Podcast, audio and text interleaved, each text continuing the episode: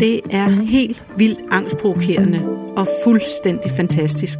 Det er noget af det mest udfordrende, man kan opleve, og samtidig nok den største ting i livet.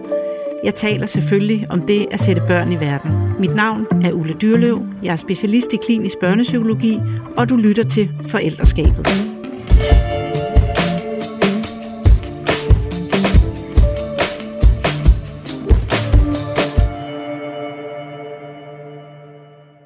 Velkommen til Forældreskabet, endnu en episode, og denne gang er det med dig, Rikke Yde Tordrup.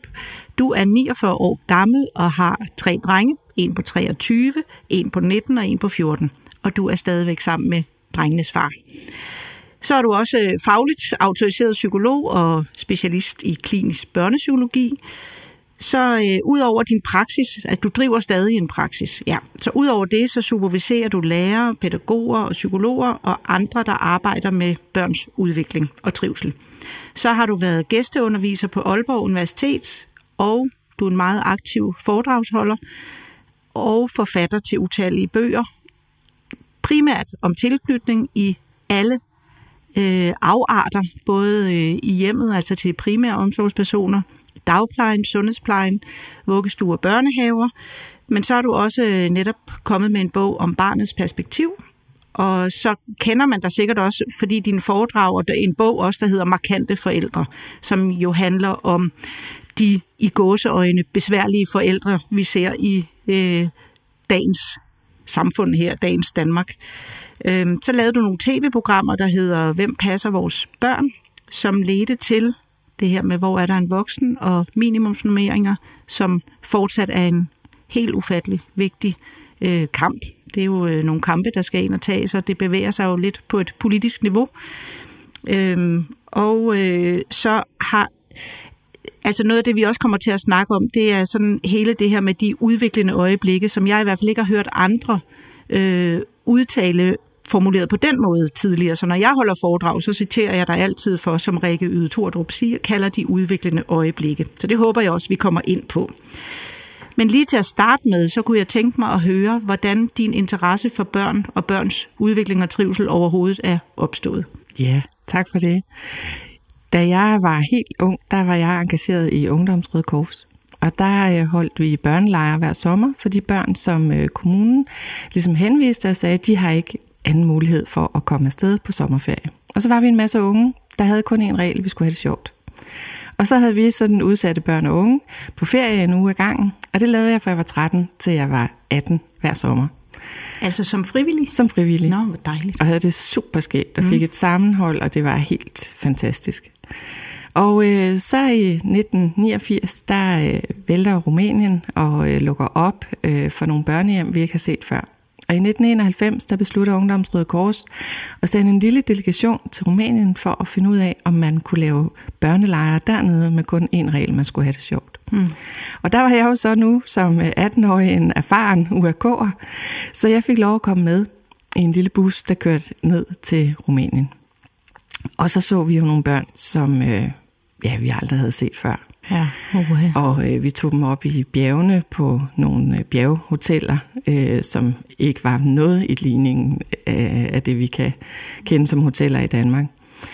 Og øh, så havde vi kun en regel, vi skulle have det sjovt. Og de her børn, de var jo øh, fuldstændig skadet på deres tilknytning, og havde netop ikke nogen udviklende øjeblikke, altså øh, kontaktfulde voksne omkring sig. Mm.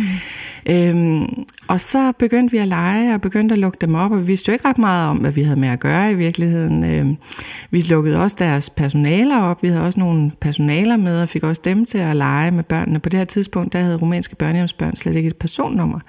Så personalet forbandt sig slet ikke med dem som små mennesker. Og øh, det blev jeg jo ret øh, både øh, engageret i og øh, optaget af, og øh, så kom jeg faktisk fra 1991 til 1998. Jeg var der faktisk syv sommer i Rumænien og hentede de her børn for Ungdomsrøde Kors og tog op og lavede de her lejre sammen med deres personale. Nå, hvor fantastisk. Og det betød jo så, at jeg var så heldig at komme ind på psykologi. Jeg kom ind i kvote 2. Jeg er en af dem, der har samlet masser af point, og det gav jo også point at lave alt det røde korsarbejde, jeg lavede. Så hurra for kvote 2. Så hurra for kvote 2. Så jeg kom ind i kvote 2, og så da jeg stødte på tilknytningsteori og Daniel Stearns øh, relationelle udviklingspsykologi, så forstod jeg pludselig, hvad det var, jeg havde set i Rumænien øh, i mange år faktisk. Mm.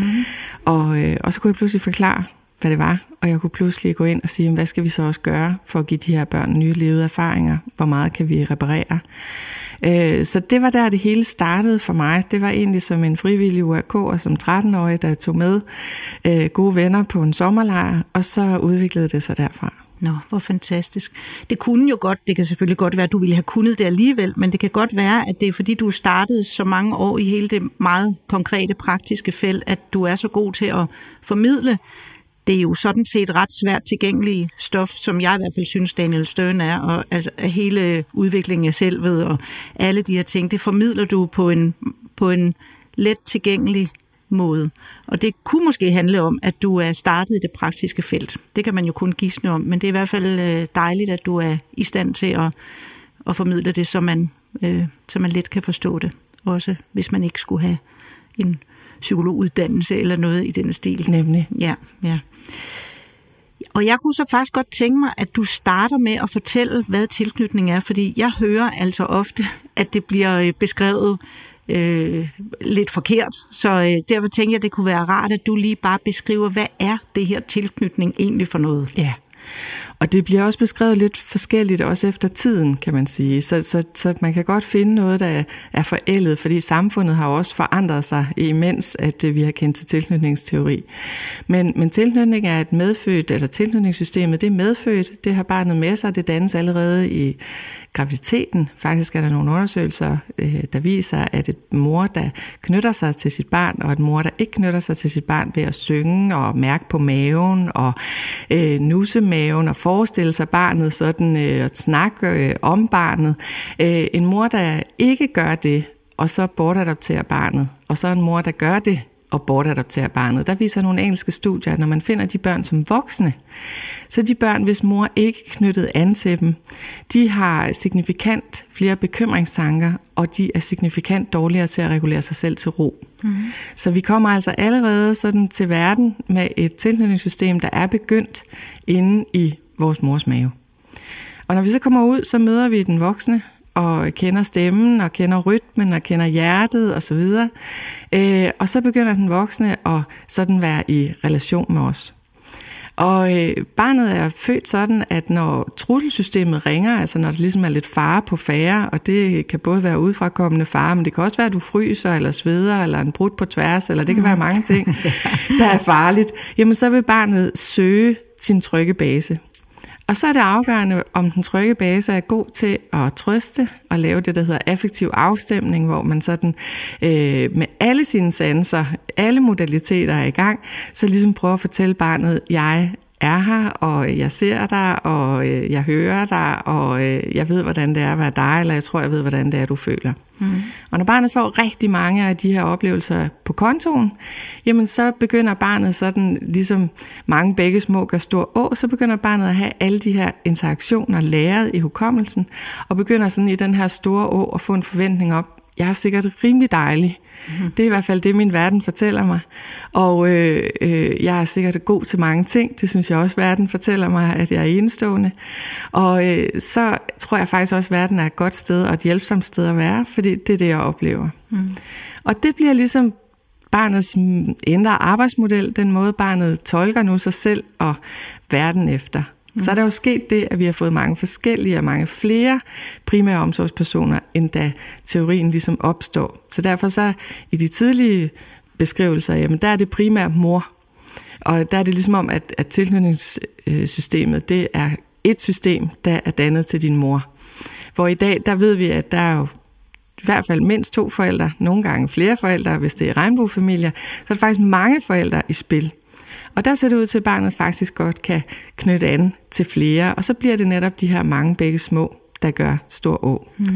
Og så går barnet ud i verden med det tilknytningssystem, og øh, bringer det med sig ind, hvis det skal i dagtilbud, så bringer det det med sig ind, og øh, viser nu øh, dagplejemor, eller pædagog, eller primær pædagog, den indre arbejdsmodel, barnet har. Og hvis barnet er trygt tilknyttet, så er det vidunderligt at modtage sådan et barn, fordi at så øh, er det vant til at kunne se sig sådan tilbage. Det gør børn, så, så laver de sådan et system efterhånden, hvor de kigger sig tilbage, for ligesom at se på forældrenes mimik. Er det her okay? Er det her en god idé for mig?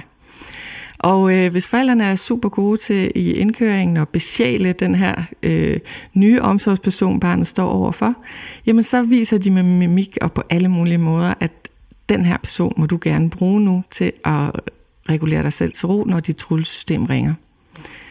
Så det er noget, vi har med os, og det er noget, der også forstærkes, fordi et barn, som har tryg tilknytning, er vant til at få rigtig mange af de her udviklende øjeblikke. Det er også det, Daniel Stern kalder now moments. Ja. Øh, eller emergente øjeblikke. Altså kært barn har mange navne, og det er nøjagtigt det samme.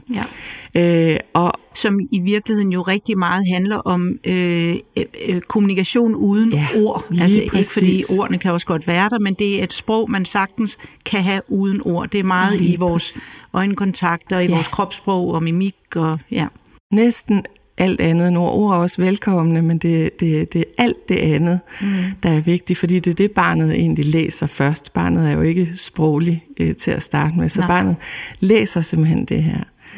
Og så øh, vil et barn, der er trygt tilknyttet, lave en masse sociale invitationer. Man kan simpelthen se, hvordan de løfter øjenbrynene, og hvordan de inviterer andre mennesker ind, både når de gerne vil trøstes, men også når de gerne vil vise noget, de er begejstrede for. Så inviterer de mere og mere. Og de børn er ganske simpelthen ikke til at stå for. Og derfor så øh, kan man heller ikke næsten gå forbi sådan et barn, uden lige at forbinde sig med sådan et barn. Øh, og derfor får de her børn enormt mange udviklende øjeblikke på kontoen, fordi at de tænder det simpelthen i alle mulige øh, mennesker. Jeg tror, alle har prøvet at stå i bilka eller sådan noget og se sådan et barn, der ligesom er klar til et udviklende øjeblik, og måske er mor og far optaget af at handle ind. Og hvis man så har rimelig høj relationskompetence, så kan man altså rimelig hurtigt få øje på sådan et barn, og så kan vi næsten ikke lade være med at forbinde os med barnet, og vi kan få et kæmpe, at vi får en hel samtale med et barn sådan fra kø 1 til kø 4, øh, i forhold til at, at, at blive inviteret ind af barnet til de her udviklende øjeblikke. Mm. Og så er der jo alle de børn, der kommer til verden, som ikke får dem og blandt andet de romanske børn, men også mange børn i Danmark, øh, som er i udsatte positioner, som simpelthen ikke får de her øh, udviklende øjeblikke. Ja, og dem kan, synes jeg også, vi skal snakke lidt om. Men det, jeg, jeg, øh, jeg tænker, nu tjekker jeg den lige af med dig, at for det første, så er det vigtigt at forstå, at tilknytningssystemet er biologisk. Altså ja. ligesom du også siger, vi kommer til verden med det, men det er biologisk forankret i os. Og det er jo barnet, der knytter sig. Og så har vi jo også biologisk voksne, hvis ellers vi er øh, sundt udviklet, så har vi vores, så drager vi omsorg for vores barn. Ja. Og det er jo også helt biologisk. Ikke at tingene ikke kan ændres, men bare for at sige, at tilknytningsapparatet også består af at kunne drage omsorg ja. øh, for, for et barn, der søger Lige tilknytning. Præcis. Så, og, og der kommer vi så ind på nu, øh, hvis ikke barnet får det. Ja. ja. Fordi hvis barnet ikke får de her oplevelser af, jeg ved, du ved, jeg ved, eller jeg føler, du føler det, jeg føler, og det kan jeg vise dig med krop og sind og alle modaliteter, jamen så vil barnets uh, trullesystem jo blive ved med at ringe. Og det vil sige, at barnet vil få rigtig, rigtig vanskeligt ved at regulere sig selv til ro. Det vil få vanskeligt ved at styre sin koncentration, og det vil få vanskeligt ved at sætte sig i andre sted. Og der er en masse ting, der, der følger med. Øh, det er jo noget af det, der er sådan meget bekymrende i dag, når vi taler om, altså der er jo mange, mange gode grunde til, at, at øh, børn i dag har det svært, og, og vi flokkes jo næsten alle sammen med hver sin risikofaktor, alt efter hvad vi er specialister i. Ja, præcis. Og, og der vil jeg sige i forhold til, hvis man er tilknytningsteoretiker, som jeg er, mm. jeg anerkender, at der er tusind andre risikofaktorer derude, men når man er tilknytningsteoretiker, som jeg er, jamen, så kigger vi rigtig meget på det der med evnen til at regulere sig selv til ro. Ja. Øh, at børn får nærværende voksne, både derhjemme og i dagtilbud, der gør, at de kan udvikle evnen til at regulere sig til ro, regulere deres opmærksomhed og sætte sig i andre sted. Øh, fordi når vi så lever i en verden, hvor der lige nu er rigtig meget at være urolig for, Altså først fik vi en pandemi, og nu er der krig i Europa, og kloden har det ikke så godt, osv. Så, så, så får vi alle de her angstformer, der handler om sundhedsangst og klimaangst øh, og krigsangst osv. Og, og, og det handler jo dybest set om, at barnet har sindssygt, eller de unge har sindssygt svært ved at regulere sig selv til ro. Øh, så hvis man har bygget et godt tilknytningssystem fra starten af, så betyder det ikke, at man kan stå alt imod, men det betyder, at når man møder far på sin vej, jamen så øh, vil man have internaliseret forældrenes øh, beroligende adfærd i sig selv, og så kan man faktisk bedre berolige sig selv og falde til ro. Og jeg oplevede jo i min egen praksis, som, som jeg har, at, at jeg tiltagende arbejder med børn med angst, og jeg tiltagende sad og lærte dem nye strategier mm. for, hvordan de skulle regulere sig til ro. Og det gør jeg stadigvæk, men jeg har faktisk afleveret mit ydernummer. Altså til sidst fik jeg simpelthen nok af at sidde og... Kan, kan du lige fortælle, hvad et ydernummer et er? Et ydernummer, det er, at man kan tage imod lægehenvisninger. Ja. Og øh, det er ikke så tit, man afleverer det, fordi det er jo det, der er godt for ens klinik at have. Ja. Men jeg følte simpelthen, at jeg sad og lærte en masse børn nogle strategier, som var helt naturlige reaktioner, de havde på et samfund, der var svært at være i. Og så tænkte jeg, at meget af det, der gjorde, at de ikke havde strategierne til at regulere sig til ro, det var, at de ikke havde fået tryg tilknytning i den tidlige opvækst. Mm. Så jeg prioriterede at aflevere mit ydernummer tilbage. Jeg har stadig øh, børn og unge i terapi, men slet ikke i det omfang, øh, som jeg havde med ydernummer. Og så har jeg så prioriteret at skrive bøger og supervisere øh, personale omkring børn øh, og holde en masse foredrag. Ja. Fordi jeg synes, at det er afsindig vigtigt, at vi forebygger, og at vi forstår, at øh, det er helt, helt tidligt, vi skal være opmærksomme. Både som forældre og som personale i dagtilbud. Ja. Så selvom det måske kan virke indlysende, så kunne jeg godt tænke mig, at du fortæller lidt alligevel om øh, et barn, der er trygt tilknyttet, som starter i vuggestue eller dagpleje. Ja. Men lad os tage vuggestue, for ja. jeg tror trods alt, det, det, øh, det ved jeg faktisk ikke. Ved du det? Er der flest, der går i vuggestue, eller flest, der går i dagpleje i Danmark? Det, det er meget forskelligt af, af, altså af geografi. Okay. Men uh, her, hvor vi sidder, der er der flest i vuggestue. Ja. Så lad os tage udgangspunkt i ja. det. Ja. Hvad, hvad, hvad, hvad vil et barn gøre, og hvad, hvad skal det møde, og, ja. og hvad betyder det, hvis ikke barnet møder det? Ja, altså når et lille trygt tilknyttet barn kommer, så vil det sidde noget på øh, armen i starten, og det vil være noget kritisk, og det vil kigge noget på sin base, altså mor eller far, eller hvem det nu er, der øh, er den primære at aflevere, eller skal til at aflevere eller køre ind. Og, og så er det simpelthen så afgørende, hvordan den base ser ud øh, at den base har en mimik, der handler om, at øh, det er spændende det her, og det skal nok gå osv. Vi taler også om, at forældrene faktisk laver det, vi kalder en besjæling af den nye. Altså man går sindssygt meget op i det her menneske, og nej, hvor er hun sød, og nej, hvor er det spændende, det hun fortæller. Og prøv lige at se, hun har de samme dækservietter her, ligesom de har hjemme ved bedstemor og bedstefar. Nej, der er en gravkode på legepladsen. Altså hele den der måde, hvor man viser et barn, det her, det tror din primære base bare er en god idé. Mm. Altså, øh, og, og jo flere øh, spørgsmål barnet ligesom stiller med sit ansigt og med sin krop og vender sig mod forældrene, jo mere tryg vil barnet så blive, hvis barnet er trygt tilknyttet og bliver reguleret til ro. Og så vil barnet kravle ned på gulvet og begynde at undersøge tingene, fordi nu skruer barnets skruttelsystem jo ned. Og så tænder udforskningssystemet. Så nu vil barnet lege og lære og undersøge og spise og sove og alt det, som vi gerne vil have, de gør. Men det gør barnet kun, hvis trullesystemet ringer af. Og det er jo en forældreting at få det til at ringe af, men det er sandelig også en, en ting for dagtilbud. Øhm, og der ved vi jo, at øh, når vi er derude, at, at det der med at stå den samme voksne i en indkøringsperiode klar til at tage imod et barn, som er det, barnet har brug for tilknytningsmæssigt. Og så kan den voksne, da barnet så begynder at blive tryg ved den sekundære nye voksne, så kan den voksne begynde at besjæle de andre voksne mm. i vuggestuen. Og så langsomt kan barnet lære at regulere sig til ro ved forskellige voksne. Men der ved vi jo desværre, at nogle gange så fortæller forældre allerede anden dag de kommer, jamen så står der måske en ny, eller så er der en vikar, eller så er der sygdom, eller, øh, og, og, og det er ikke godt for tilknytningen. Mm. Øh, og, og forældre kan som regel heller ikke vise rolige ansigter, når de selv står over for en, som de ikke kender, øh, eller som de er utrygge ved. Og nu vil, der er nogle af indvendingerne er jo så, der, fordi det er rigtigt, at der er jo nogen, der er ramt af sygdom og vikar og alle de her ting, men der er jo faktisk også nogen, der kører det som en øh, pædagogik, eller hvad man kan sige, at børn kan lige så godt lære fra starten at blive omstillingsparate og, øh, og lære at forholde sig til, at det, de skal passe sig. Mange forskellige voksne, og vi er alle sammen lige gode.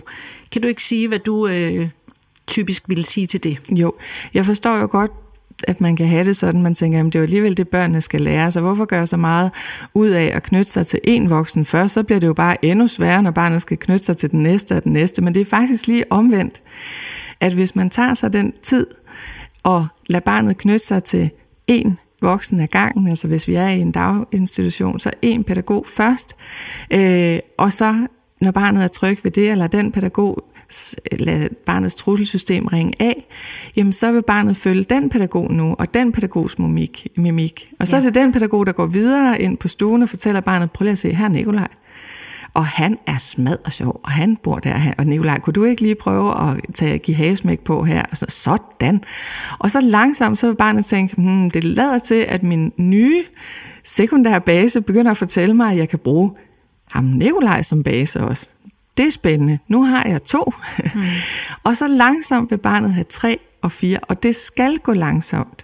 Altså, jeg tror, det er Tina Dikov, der har en sang, der hedder The easiest way to get there is to go slow.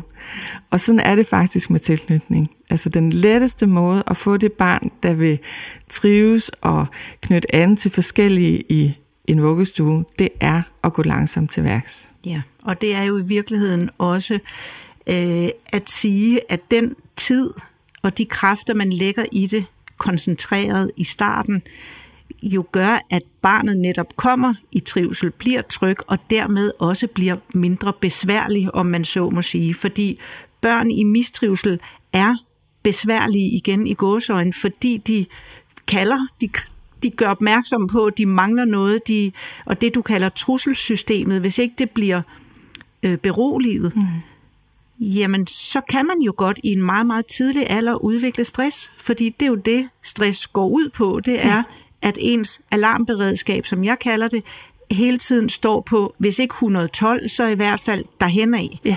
Øh, og i sidste ende kan det jo, lad os så sige, når de så skal starte i skole, det er jo det sidste nye, vi begynder at se her i vores praksis, det er 0. klasser, der kommer her børn, børn i 0. klasse med skoleværing. Ja.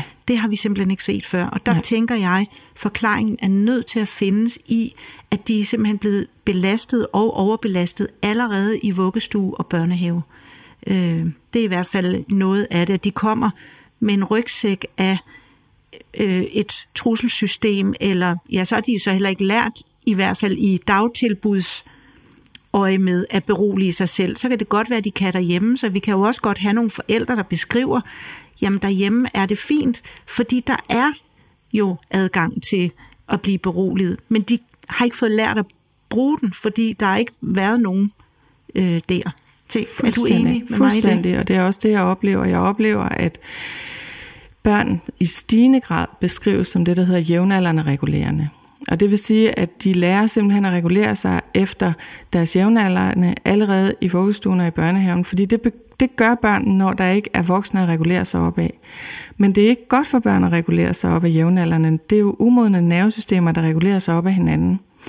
Og mange indskolinger taler faktisk om, at hvis der kommer rigtig mange børn fra den samme børnehave, så kommer de sådan i, i bander, der er fuldstændig uden for pædagogisk rækkevidde, for de regulerer sig kun efter hinanden. De mm. tager de ting ned, de har lyst til at spille med, de løber ud på legepladsen, de løber fem mand på toilet.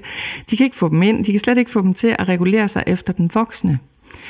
Og så kommer forældrene så op til første skolehjemsamtale, og de får simpelthen chok, fordi derhjemme har de et barn, der er voksenreguleret. Ja.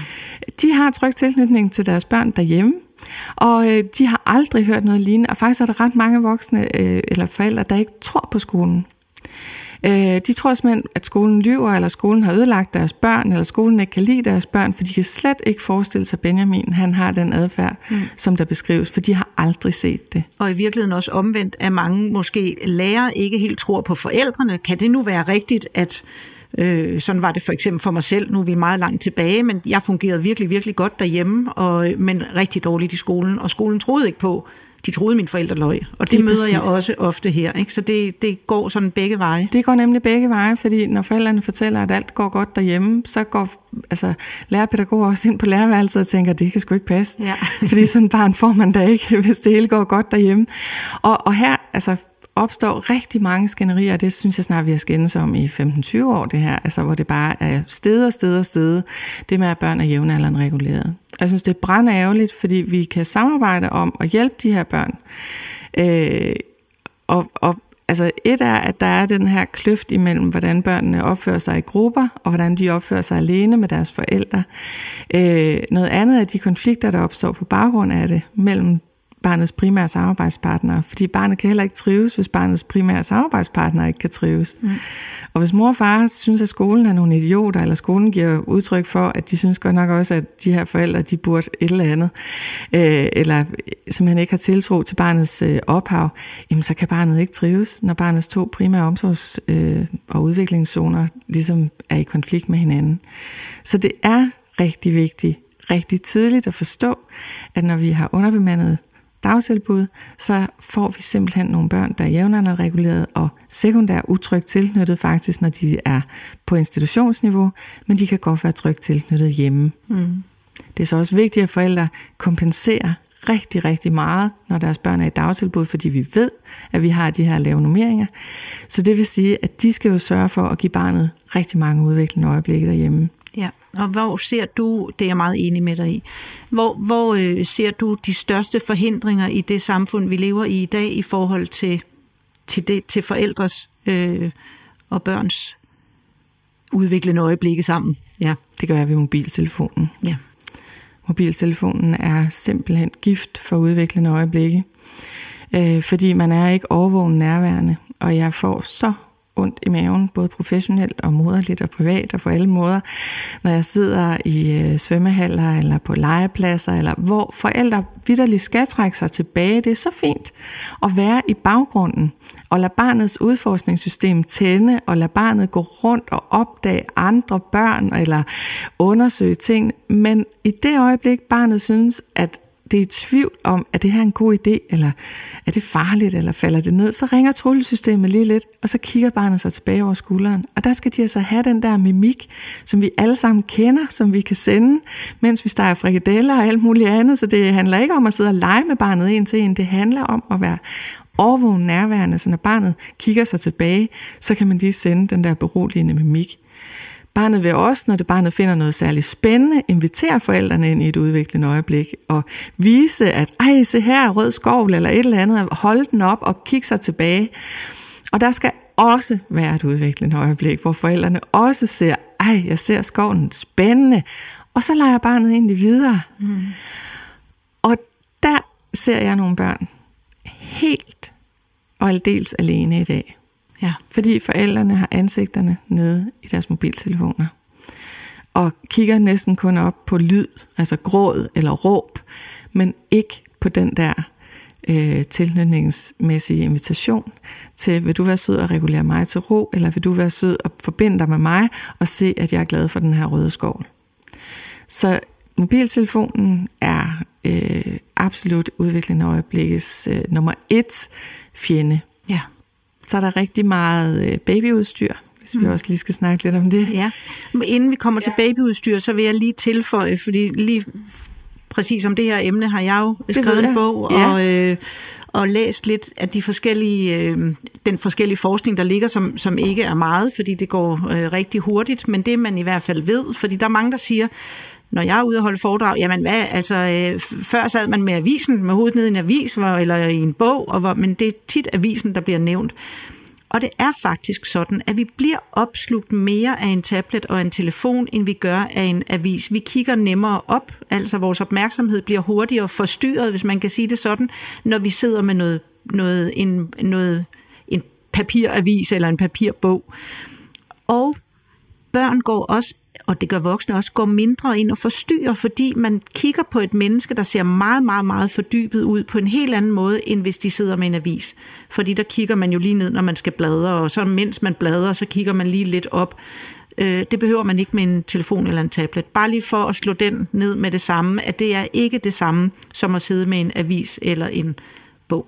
Nej, slet, slet ikke. Og lige præcis det, du siger, at man lader sig nemmere forstyrre, og det skal man nemlig. Præcis. Som forældre, der skal man være overvågen og lade sig forstyrre rigtig mange gange. Mm.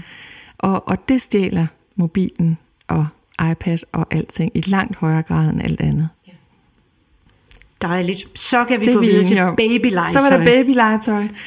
Vi har udviklet rigtig, rigtig meget øh, babylegetøj, som dels er mekanisk, og det vil sige, så får vi ikke den affektive afstemning. Og forklar lige igen den affektive, Den affektive afstemning. afstemning, det betyder, at barnet viser, hvordan barnet har det med mimik og krop, og mor eller far eller anden primær omsorgsperson står over for barnet, ser, hvordan barnet har det, og kommunikerer tilbage. Det gør vi, som vi, vi, vi gør det næsten helt ubevidst, med vores mimik og vores krop, at jeg ved, at du ved, at jeg ved, hvordan du har det. Eller jeg ved, hvordan du føler. Prøv at kigge på mig. Mm. Og så føler barnet sig simpelthen spejlet og set. Ja. Spejlinger er lidt noget andet end affektiv afstemning, fordi spejlinger er længere, og de har ord på og sådan noget. Affektiv afstemning, det er sådan primært nonverbal. Ja. Og der er det noget skidt, når vi for eksempel udvikler apps til at øh, synge for børn, når de skal sove, eller til at læse for børn, når de skal sove, fordi at en app er jo ikke afstemt, hvad barnet viser, hvordan barnet reagerer på sangen, eller hvordan barnet reagerer på det læste. Og jeg ved, at mange sundhedsplejersker er rigtig bekymrede for alle de ting, som opfindes, som handler om, at det ikke er mor og far, der skal i samspil med barnet, men det er noget mekanisk. Mm. Der er også meget debat om de der slyngebukker, der hænger, hvor man kan sige, altså jeg har fuld forståelse for, vil jeg sige, har du tvillinger eller tre børn eller et eller andet, mine vil absolut også ligge i en slyngebuk, jeg vil ikke kunne se mig ud af det. Men hvis man sådan inden for almindelig øh, et enkelt barn eller to, og man synes, at de har det godt og trives, jamen så er det altså vigtigt, at de slynges eller bæres eller tæt på omsorgspersonen og tæt på omsorgspersonens mimik. Øh, Så det der med, at vi vugger afstemt barnets lyd og mimik, at vi synger eller fortæller historier afstemt barnets mimik, og ikke sætter en maskine til det, det er ret vigtigt. Ja. Så er det også ret vigtigt, at vi bærer barnet og går med barnet, så at barnet har adgang til vores mimik. Og der har vi for eksempel bæreselen, som holder børn øh, ud fra os, og spænder sådan set barnet fast på primær omsorgspersonen ofte. Og det vil sige, når barnet så hænger der, så kan barnets udforskningssystem jo godt være tændt til en start og tænke, det er skide spændende det her, hold da op, lad os komme ud i verden og kigge. Og så kan der jo komme et eller andet, som barnet tænker, hold da op, er det en god idé, stor lastbil, stor lyd, hold da op. Jeg, jeg tror godt lige, jeg vil søge min øh, primære omsorgsperson og lade mig regulere til ro her. Jeg spørger lige, er det en god idé? Og så begynder barnet at søge øh, den primære basis mimik, men det kan barnet ikke få, fordi man er spændt fast på, mm. øh, på, på basen. Så vil det være godt at lade sin øh, partner, som øh, barnet forhåbentlig også er godt øh, tilknyttet til, gå ved siden af. Så kan, altså, så kan barnet jo bruge en andens mimik. Men man skal vide, hvis man går tur med sit barn alene spændt på ens mave, hvor barnet kigger ud af, jamen, så vil barnet efter et stykke tid simpelthen øh, overvældes af trusselsystemet. Og så falder barnet ind i sig selv. Og der er det også vigtigt at sige, at øh, børn jo er forskellige, og det er ikke altid, at de giver lyd. Jeg var rimelig ung, da jeg fik min første, og hun lavede, det er jo helt øh, komisk, når jeg siger det højt nu, men hun lavede det, vi kaldte den firkantede, når hun blev meget forskrækket. Og den firkantede var uden lyd. Det var, at hun blev nærmest helt sådan firkantet i hovedet, ja. og altså hun så panikslagen ud, men der kom ikke en lyd ud. Så der vidste vi ligesom, hver gang hun lavede den firkantede, så skulle hun beroliges, men ja. det krævede jo også, at vi kunne se hende. Det er jo det. Fordi hvis ikke vi så hende, og hun, der kom ingen lyd. Nej. Øh, og det, det synes jeg også er vigtigt at sige, at man kan ikke bare forlade sig på, øh, at barnet vil sige nogle lyde, fordi det kan netop være, at de bliver så forskrækket, det er sådan, jeg tolker det nu, hvor jeg så ikke er 24 år længere, og også er blevet psykolog, at jeg tænker, at hun blev virkelig, virkelig forskrækket. Ja. Øh, fordi der, det var bare, det, hun, var, øh, hun frøs nærmest. Ja. Altså den firkantede var en frysning for hende, Ja. og jo super duper vigtigt, at hun blev beroliget. Ja. Øhm, så egentlig også bare for lige at tilføje, at øh, der behøver ikke være lyd på. Det gør der ikke, og, og det er rigtig vigtigt også i forhold til klapvognene. Mm. Fordi klapvormen bliver udviklet i stigende grad, så de vender væk, øh, og, og med en sele, så man bliver spændt fast, og så med en kæmpe kalesje, så man ikke kan se sig tilbage. Mm. Øh, og, og det er jo fint, når barnets udforskningssystem er tændt, men det vil det ikke være, når man går rundt i byen og ser på ting og sager. Der vil være ting, hvor barnets trusselsystem ringer, eller går i alarmberedskab og tænker, hold da op, jeg skal lige beroliges. Og det er, som du siger, også uden lyd. Ja. Jeg taler med ret mange forældre, der løber øh, maraton med baby i babyjogger. Øh, og det kan man faktisk blive Danmarksmester i. Det fandt jeg ud af for Nå. ganske nylig. Det Ej. var jeg ikke klar over. der har jeg aldrig lige været i nærheden af, Ej, det har jeg, sige. absolut heller ikke selv, Ulla, men, men, men øh, det har jeg i hvert fald hørt. Øh, om det er rigtigt, det, det, det har jeg ikke undersøgt det nærmere, men jeg har hørt det. Og, og i hvert fald så det at løbe så lang tid, som et maraton tager, altså så, så det gør ikke noget at løbe med et barn i en babyjogger, hvis man ved, at barnet sover, vil jeg sige. Eller hvis man tager kalesien helt op, så skal det jo heller ikke regne, kan man sige. Mm. Sådan at jeg kan se barnet. Og så skal jeg jo heller ikke løbe længere væk, end jeg kan komme hjem, hvis barnet ikke bryder sig om det mere. Øh, men, og der er rigtig mange af de forældre, der løber med deres børn, der lige præcis siger det, du siger der, at øh, jamen, jeg forstår ikke, hvad problemet er, fordi altså, hun siger ikke noget til det. Mm.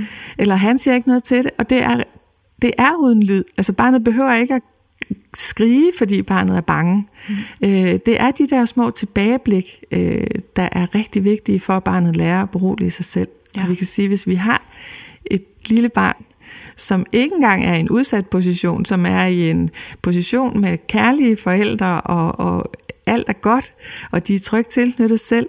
Men hvis vi tilsætter alverdens mekanik i barnepasning, og vi tilsætter mobiler og fraværende forældre, og vi så tilsætter en vuggestue og en børnehave med lav nummering, så vil de børn have afsindig vanskeligt ved at regulere sig selv til ro. Og ja, så kan man stå med en skoleværing i 0. klasse. Ja. Nu sagde du, at mobiltelefon, og så tilføjer jeg lige, tablet ligger på øh, altså nummer et af det, der kan gå ind og forstyrre øh, de udviklende øjeblikke i hjemmet i hvert fald, og nu ved jeg jo så også, det også kan være i daginstitutionerne eller dagtilbudene. Hvad vil du sige lå nummer to? Hvad var det før? Hvad det var før? Ja. Jamen, øh, det kunne være tv for eksempel, at man sad og øh, ammede, og der har jeg ikke selv været for god. Altså, jeg har godt nok ammet til mange serier. Ja. Øh, men jeg har ikke siddet øh, med øh, lyd og lys på, og jeg har ikke siddet og holdt med min ene hånd, øh, og jeg har ikke øh, været fanget i det der med, at den næste starter af sig selv. Mm. Altså, øh, så, Binge-watching. Ja, mm. så, så vi er blevet meget dygtigere, eller teknologien er blevet meget dygtigere til at holde os. Øh, vi har også de der små ting, der opdaterer de der små sole, der kører rundt. Og der er også noget forskning, der viser, at når vi bliver sat til at kigge på sådan en sol, der fortæller os, at lige om lidt, så sker der noget, så bliver vi bare fuldkommen væk. Og, og vi sidder rigtig længe og venter, eller hvis vi ser sådan en, at en er ved at skrive til os, så vi ser sådan tre prikker, der bliver ved med at bevæge sig, så bliver vi også helt væk. Ja. Så de har virkelig været gode til at udvikle noget, der gør, at hvis mit barn lige lå og kiggede op på mig og syntes, jeg var øh, spændende, så ville jeg ganske simpelthen ikke få øje på det, øh, fordi at jeg vil være så optaget af det øh, hvor jeg tænker øh, tilbage på, på tv'et, som man også talte om, var øh, altså en udfordring for de udviklende øjeblikke, øh, så mener jeg, at jeg øh, har armet rigtig meget til noget, der hedder De flyvende læger fra Australien, eller sådan noget. Og jeg mm. tror virkelig både tempo og kedsomhed, og hvad der ellers var, har gjort, at jeg har kigget ned på mit barn en adskillige gange undervejs. Øh, så det handler om at være overvågen nærværende. Ja, og du kunne heller ikke tage tv'et med ud, kan man sige, så, øh, så hver gang man var ude, så det er jo, det er jo meget meget nedslående på mange måder, øh, men også øjenåbnende, at der var ikke en stor trussel før, eller der kan man så sige, hvis et barn øh, ikke var trygt tilknyttet, så kunne man begynde at arbejde med forældrene. Ja. Øh, hvor det er langt mere kompliceret nu, ja. altså, øh, fordi det jo stadig handler om forældrene, hvis det er i hjemmet, Øh, men, det, men det handler faktisk om hele teknologien, ja. som gør det svært. Og der bliver man jo meget anset også som en dinosaurus, når man begynder at sige, jamen det er noget rigtig møg det her. Ja. Øh, fordi det kommer imellem dig og dit barn også, eller pædagog og dit barn, øh, barnet. Øh, fordi der er mange vuggestuer og børnehaver nu også, der, der bruger øh, tablets og ikke telefoner, men tablets. Og det er jo klart, fordi et barn med en tablet, hvis vi så går videre der og siger, nu er det barnet, der sidder med en tablet, de bliver, der er øjeblikkelig ro. Medmindre de har en slem blindtarmsbetændelse eller noget andet, så ja. tiger de stille, når de får sådan en i hånden. Også netop fordi det er sådan, den er indrettet. Øhm, og det, det bruger man jo selvfølgelig så for at få ro, hvis der er øh, dårlige normeringer. Det er klart. Ja. Og der er ikke, altså, det er også det, som du selv kalder elektroniske sutter. Ja. Ikke? Altså, der, der er simpelthen ikke øh, udvikling i et barn, der bliver rolig ved at blive afledt af gris. Altså, det, det, det, det vil det barn, når det barn står en dag og skal regulere sig selv til ro, fordi det får at vide, at der er en galopperende pandemi i Europa, har jo ingen altså, andre muligheder end så at tænde for, det ved jeg ikke, et eller andet andet, der optager barnet. Øh, altså sådan, at barnet bare bliver ved med at aflede sig selv, uden at få kontakt med sine følelser. Og hvis ikke det gør, altså hvis det får kontakt med sine følelser, så overvældes det simpelthen, og det kan simpelthen ikke regulere dem. Og det ser vi i meget stigende grad. Og jeg ved godt, at vi kan virke som dinosaurer, og jeg har det også selv helt dårligt over det, fordi det ikke var opfundet. Så derfor kan man godt virke som sådan nogle i gamle dage, skal du høre, vi havde ikke. Altså, ja. øh, og det forstår jeg virkelig godt må provokere de der unge forældre. Øh, fordi øh, der, fristelserne var der ikke. Vi gik heller ikke med noget i ørerne. Det er også noget af det, sundhedsplejerskerne fortæller mig, at, at rigtig mange unge mennesker er jo vant til, at hvis de ikke lige laver noget, så hører de musik. Ja. Og det vil sige, at de finder også dejlige mødre eller fædre, der går med deres børn hjem, som har øh, AirPods i. Mm. Og, og det er altså også rigtig dårligt ja. for den effektive afstemning. Men hvordan skulle man vide det, hvis man har haft musik i ørerne og vokset op med det hele sit liv? Ja. Og så keder de sig altså voldsomt, når man tager det hele fra dem. Mm.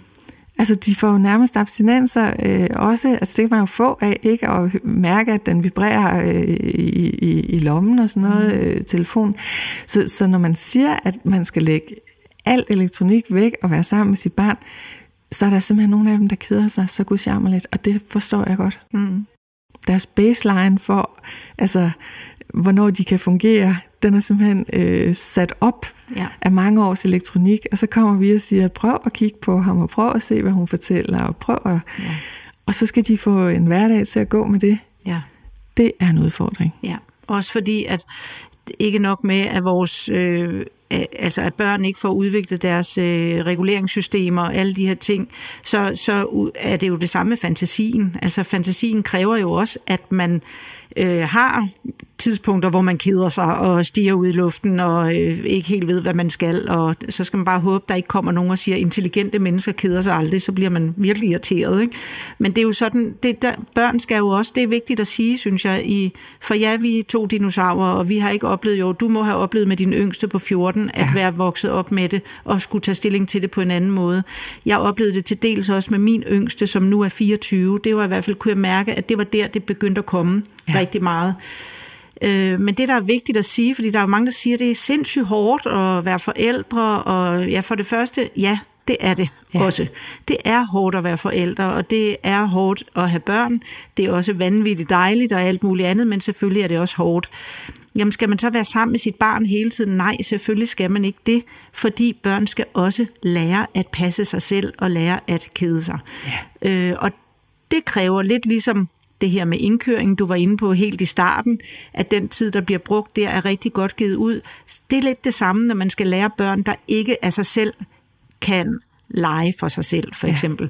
Ja. At så kræver det lige, at man tager nogle i gåse og en kampe, altså at man tænker, at det skal mit barn altså lære her, og så må man tage to minutter og fire minutter ugen efter, og ti minutter ugen efter igen. Men det vigtige er egentlig bare at sige, synes jeg, til de forældre, der sidder og tænker, ja, det kan de skulle sagtens sige, eller skal vi så være sammen hele tiden? Nej, det skal I ikke. Øh, fordi jeres barn skal også lære at kede sig, men I skal være nærværende og tilgæng, altså mentalt tilgængelige.